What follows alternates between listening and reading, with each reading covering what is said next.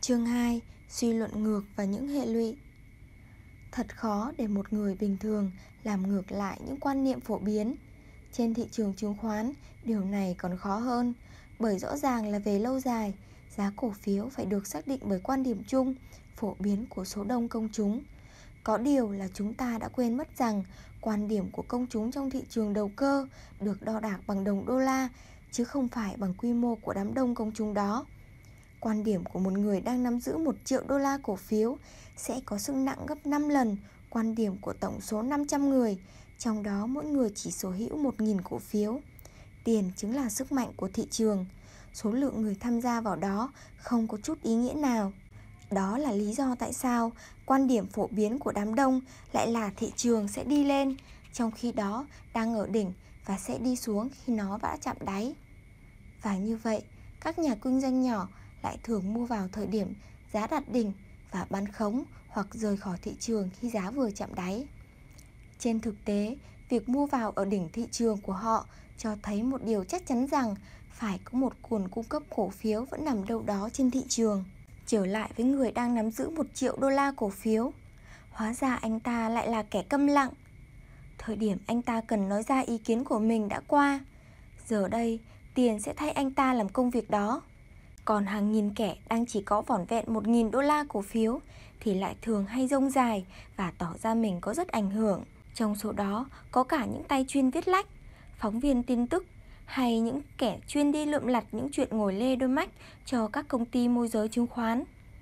Suy luận trên sẽ dẫn chúng ta tới một kết luận rằng phần lớn những người nói và viết về thị trường chứng khoán thường sai lầm hơn là đúng đắn. Ít nhất là khi họ đề cập đến những biến động mang tính đầu cơ, độc giả của những tờ báo ăn theo thời cuộc chắc hẳn sẽ phải thừa nhận điều này, mặc dù những tờ báo không phải là nguyên nhân khiến cho các quan điểm đám đông trở nên sai lầm. Nhìn chung, báo chí chỉ phản ánh suy nghĩ của đám đông và trong thị trường chứng khoán theo một cách rất logic. Báo chí thường có xu hướng rằng thị trường sẽ đi lên trong khi nó đã ngự trên đỉnh cao ngất ngưởng và cho rằng nó sẽ đi xuống trong khi đã thủng đáy quá sâu. Chúng ta sẽ thấy rằng một người bình thường luôn có xu hướng lạc quan khi nhìn vào công việc kinh doanh của mình và thường bi quan khi nhìn vào việc kinh doanh của người khác. Và tất nhiên, quy luật này cũng hoàn toàn đúng với một người kinh doanh chuyên nghiệp trên thị trường chứng khoán. Theo như logic trên, anh ta thường sẽ cho rằng những người khác đang phạm sai lầm và tin chắc rằng những phân tích của bản thân về thị trường là đúng đắn.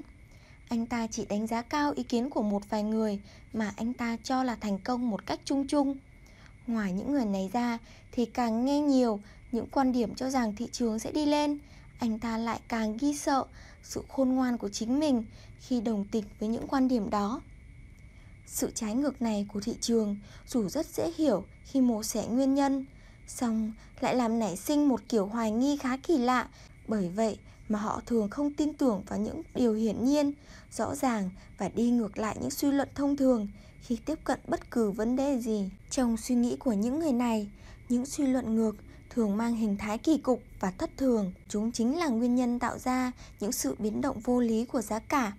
Điều thường được quy kết là âm mưu nhằm thao túng thị trường. Ví dụ, một tay buôn chứng khoán bắt đầu với giả thiết thị trường vừa có một đợt tăng điểm ấn tượng tất cả các nhà đầu tư nhỏ lẻ đều tin vào thị trường giá lên. Chắc hẳn một vài người nào đó đã bán cho họ những cổ phiếu mà giờ họ đang cầm giữ. Vậy thì rất có thể những nhà tư bản tầm cỡ đã bán khống hay chốt lời. Giờ đây họ đang sẵn sàng cho hành động tiếp theo và rất có thể đó là sự chuẩn bị cho một thị trường đi xuống. Sau đó, nếu một tin tức tốt lành hậu thuẫn cho thị trường giá đi lên xuất hiện và hãy giả dụ rằng nó gây ra một thay đổi quan trọng trên thị trường, anh ta sẽ lập tức kết luận rằng à, vậy ra đây là cách họ đang kéo thị trường đi lên hoặc họ đang tung tin tốt để đẩy giá nhằm bán cổ phiếu đây mà. Vậy là anh ta ra sức bán toàn bộ số cổ phiếu đầu cơ mà anh ta có hoặc có thể là đi vay cổ phiếu để bán khống. Suy luận của anh ta có thể đúng mà cũng có thể không. Nhưng dù sao thì hành động bán ra của anh ta hay của bất kỳ ai khi có suy luận tương tự rõ ràng đã làm xuất hiện một xu hướng giảm cho thị trường trong khi một tin tức tốt được công bố. Sự giảm điểm này xem ra thật ngớ ngẩn trong mắt những người ngoài cuộc và họ buộc phải bám theo cái lý lẽ truyền thống đã cú dích của mình. Tất cả là một âm mưu thao túng thị trường. Quy tắc ngược đời này thậm chí còn đi xa hơn nữa. Bạn sẽ thấy các nhà kinh doanh chứng khoán chuyên nghiệp lý luận rằng các chỉ số đẹp đẽ về ngành thép đã được dựng lên để cho những người đang cầm giữ cổ phiếu này có thể bán chúng đi với giá lời hay là những kẻ báo cáo u ám được tung ra nhằm khuyến khích các nhà đầu tư tích trữ cổ phiếu đó. Do đó, họ có thể hành động ngược lại với những tin tức đó và kéo thị trường đi lên theo suy nghĩ của họ. Một nhà đầu tư càng ít biết về thực trạng của nền tài chính bao nhiêu thì những suy luận của anh ta trong thị trường hợp như thế lại càng dễ sai lầm bấy nhiêu. Nếu anh ta hoàn toàn tự tin vào thực trạng của nền kinh tế, anh ta sẽ dễ dàng chấp nhận viễn cảnh mà một tin tức tốt lành có thể tạo ra. Nếu không, anh ta sẽ có thái độ nghi ngờ và thậm chí còn lấy đó làm cơ sở để bán khống. Ngược lại, nếu anh ta biết rằng nền kinh tế đang trong tình trạng không ổn định, anh ta sẽ không suy diễn một tin tức xấu là một âm mưu nhằm mục đích thúc đẩy sự tích trữ của cổ phiếu. Lối suy luận theo kiểu tương tự cũng được áp dụng trong những vụ mua vào với quy mô lớn thông qua tay môi giới. Những kẻ luôn mang tiếng xấu là cấu kết với giới tư bản cỡ bự. Trên thực tế, trong thị trường này, chúng ta sẽ thấy quá trình suy luận ngược, thậm chí còn diễn ra tới hai lần. Việc mua vào như vậy sẽ gây ấn tượng cho những kẻ quan sát theo ba cách. Một, những người ngoài cuộc sẽ đi nhận định đó là xu hướng đi lên của thị trường, đúng như những gì nó thể hiện bên ngoài. 2.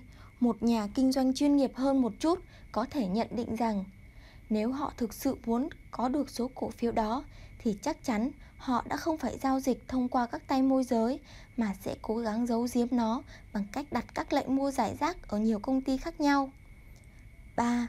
Một chuyên gia khác có thể lại đảo ngược suy luận đó một lần nữa cho gà cho rằng họ đang mua vào thông qua các tay môi giới để đánh lừa chúng ta và làm cho chúng ta tin rằng ai đó đang sử dụng những tay môi giới đó làm bình phong. Theo lối suy luận này thì anh ta sẽ đi tới kết luận giống như những người ngoài cuộc trong trường hợp thứ nhất. Suy luận của các nhà kinh doanh còn có thể trở nên phức tạp hơn nữa khi một số lượng mua bán lớn được thực hiện công khai bởi một bởi một tay chuyên nghiệp có tầm cỡ trên thị trường vốn nổi tiếng là kiếm được những khoản lợi nhuận khổng lồ thông qua các hoạt động mua đi bán lại. Nếu anh ta mua vào 50.000 cổ phiếu, những người kinh doanh chứng khoán khác sẽ sẵn sàng bán cho anh ta trong khi nhận định của họ về thị trường không có tác động nhiều. Đơn giản vì họ biết rằng anh ta sẽ có thể bán chúng đi ngay vào hôm sau hay thậm chí là chỉ vài giờ sau khi kiếm lời. Chính vì lý do này mà đôi khi nhiều nhà tư bản thực hiện giao dịch thông qua những tay kinh doanh sừng sỏ nhằm thực hiện cho được mục đích của mình mà không hề gây nghi ngờ. Do đó, trò chơi trí tuệ tinh vi xung quanh những vụ mua bán lớn như thế thường trở nên vô cùng phức tạp. Chúng ta sẽ thấy phương pháp suy luận ngược này đặc biệt có tác dụng tại thời điểm thị trường đang ở đỉnh hoặc chạm đáy, khi quá trình phân phối hay tích trữ đang diễn ra trên quy mô lớn. Một thị trường thừa cổ phiếu nhìn chung sẽ liên tục thờ ơ với những tin tức tốt lành dù nó vừa trải qua một đợt tăng điểm khá mạnh. Ngược lại, một thị trường không hề sụt giảm trước tin tức xấu, chứng tỏ đang khát cổ phiếu. Ở khoảng giữa hai điểm cực đó, các nhà tư bản sẽ chẳng có lý do nào mà phải che giấu động thái của mình. Một khi đã tích lũy đủ được mức giá thấp, họ sẽ không ngần ngại lộ mình là những người đi đầu tin tưởng vào xu hướng tăng giá của thị trường và có đầy đủ lý do để công khai thực hiện các lệnh mua. Và điều này sẽ còn tiếp diễn cho tới khi họ đã sẵn sàng bán ra.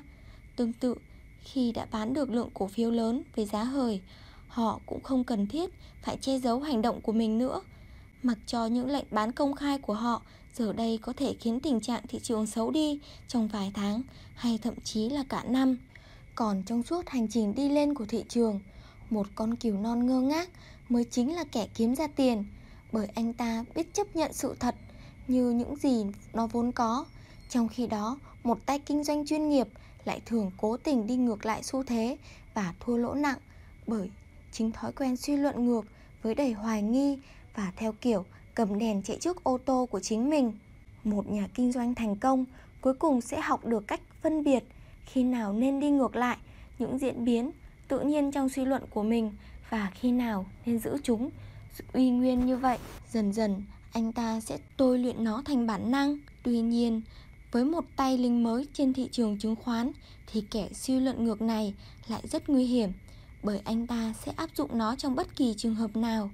Đối với anh ta, một tin tốt có thể là một biểu hiện của một xu thế đi lên mạnh mẽ của thị trường hoặc là hai dấu hiệu cho ai đó đang cố làm giá để dễ dàng bán ra. Tin xấu có thể đơn thuần chỉ ra rằng thị trường đang đi xuống hoặc có thể là một âm mưu nhằm tích lũy được lượng cổ phiếu lớn với giá thấp. Một người buôn bán chứng khoán nghiệp dư do đó sẽ cảm thấy vô cùng bối rối. Anh ta như thể đang chơi đùa với những công cụ của các tay buôn chuyên nghiệp, vô cùng sắc bén, nhưng cũng dễ gây tổn thương nếu không biết cách sử dụng. Vậy, phỏng có ích gì khi anh ta cố công áp dụng suy luận của mình vào mọi diễn biến của thị trường trong khi mọi sự kiện xảy ra đều có thể suy diễn theo hai cách khác nhau. Thực ra cũng khó mà chắc chắn được liệu thói quen hoài nghi những điều hiển nhiên của một tay buôn chuyên nghiệp có mang lại cho anh ta nhiều lợi ích về lâu dài hay không. Có lẽ ai trong chúng ta cũng từng chạm mặt với những người như vậy, đặc biệt là những kẻ vô công rồi nghề tại các văn phòng môi giới chứng khoán luôn luôn hoang mang bởi chính suy nghĩ máy móc của mình. Điều vốn là hậu quả của việc liên tục thay đổi quan điểm về thị trường.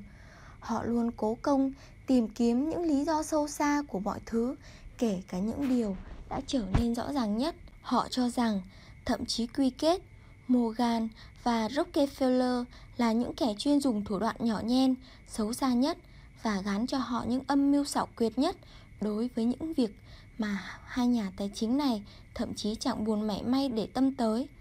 Bộ máy tư duy của họ có lẽ cũng bị trục chặt do phải đảo chiều quá nhiều lần. Có lẽ không một quy tắc chung nào thích hợp hơn trong hoàn cảnh này bằng nguyên tắc ngắn gọn, cơ bản nhất. Hãy tuân theo lẽ tự nhiên. Giữ cho đầu óc thật tỉnh táo và cởi mở, tránh suy diễn sôi xa. Tuy nhiên, còn có một vài gợi ý khác nhau. Nếu đang tham gia thị trường, đừng cố bênh vực niềm tin sai lầm của bản thân bằng cách vận dụng lối suy luận lắt léo trước những sự thực hiển nhiên. Nếu bạn đang mua vào hoặc là bạn bán khống, bạn sẽ có xu hướng đánh giá một sự việc một cách chủ quan và sẽ cố xoay chuyển nó theo hướng giống như định kiến mà bạn đã có sẵn trong đầu. Có lẽ là không quá khi nói rằng đây chính là trở ngại lớn nhất trên con đường dẫn tới thành công. Điều tối thiểu mà bạn có thể làm lúc này là hãy tránh suy luận ngược nhằm cố biến hộ cho trạng thái của chính mình. Sau một đợt tăng điểm kéo dài, đừng cố dùng suy luận ngược để thuyết phục bản thân rằng giá sẽ còn lên cao nữa. Tương tự, sau một đợt xuống giá, đừng để những suy diễn bi quan trở nên quá phức tạp. Hãy tỏ ra nghi ngờ tin tốt khi giá cả đã lên và tin xấu khi giá cả đã đi xuống.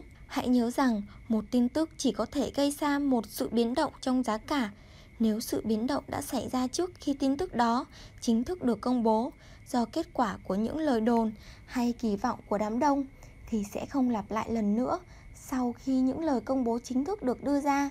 Nhưng nếu trước khi tin tức đó được chính thức công bố mà không có sự biến động nào về giá cả, thì sau đó nó sẽ tác động tới tình hình hiện tại của thị trường và có thể gây ra sự biến động về giá cả.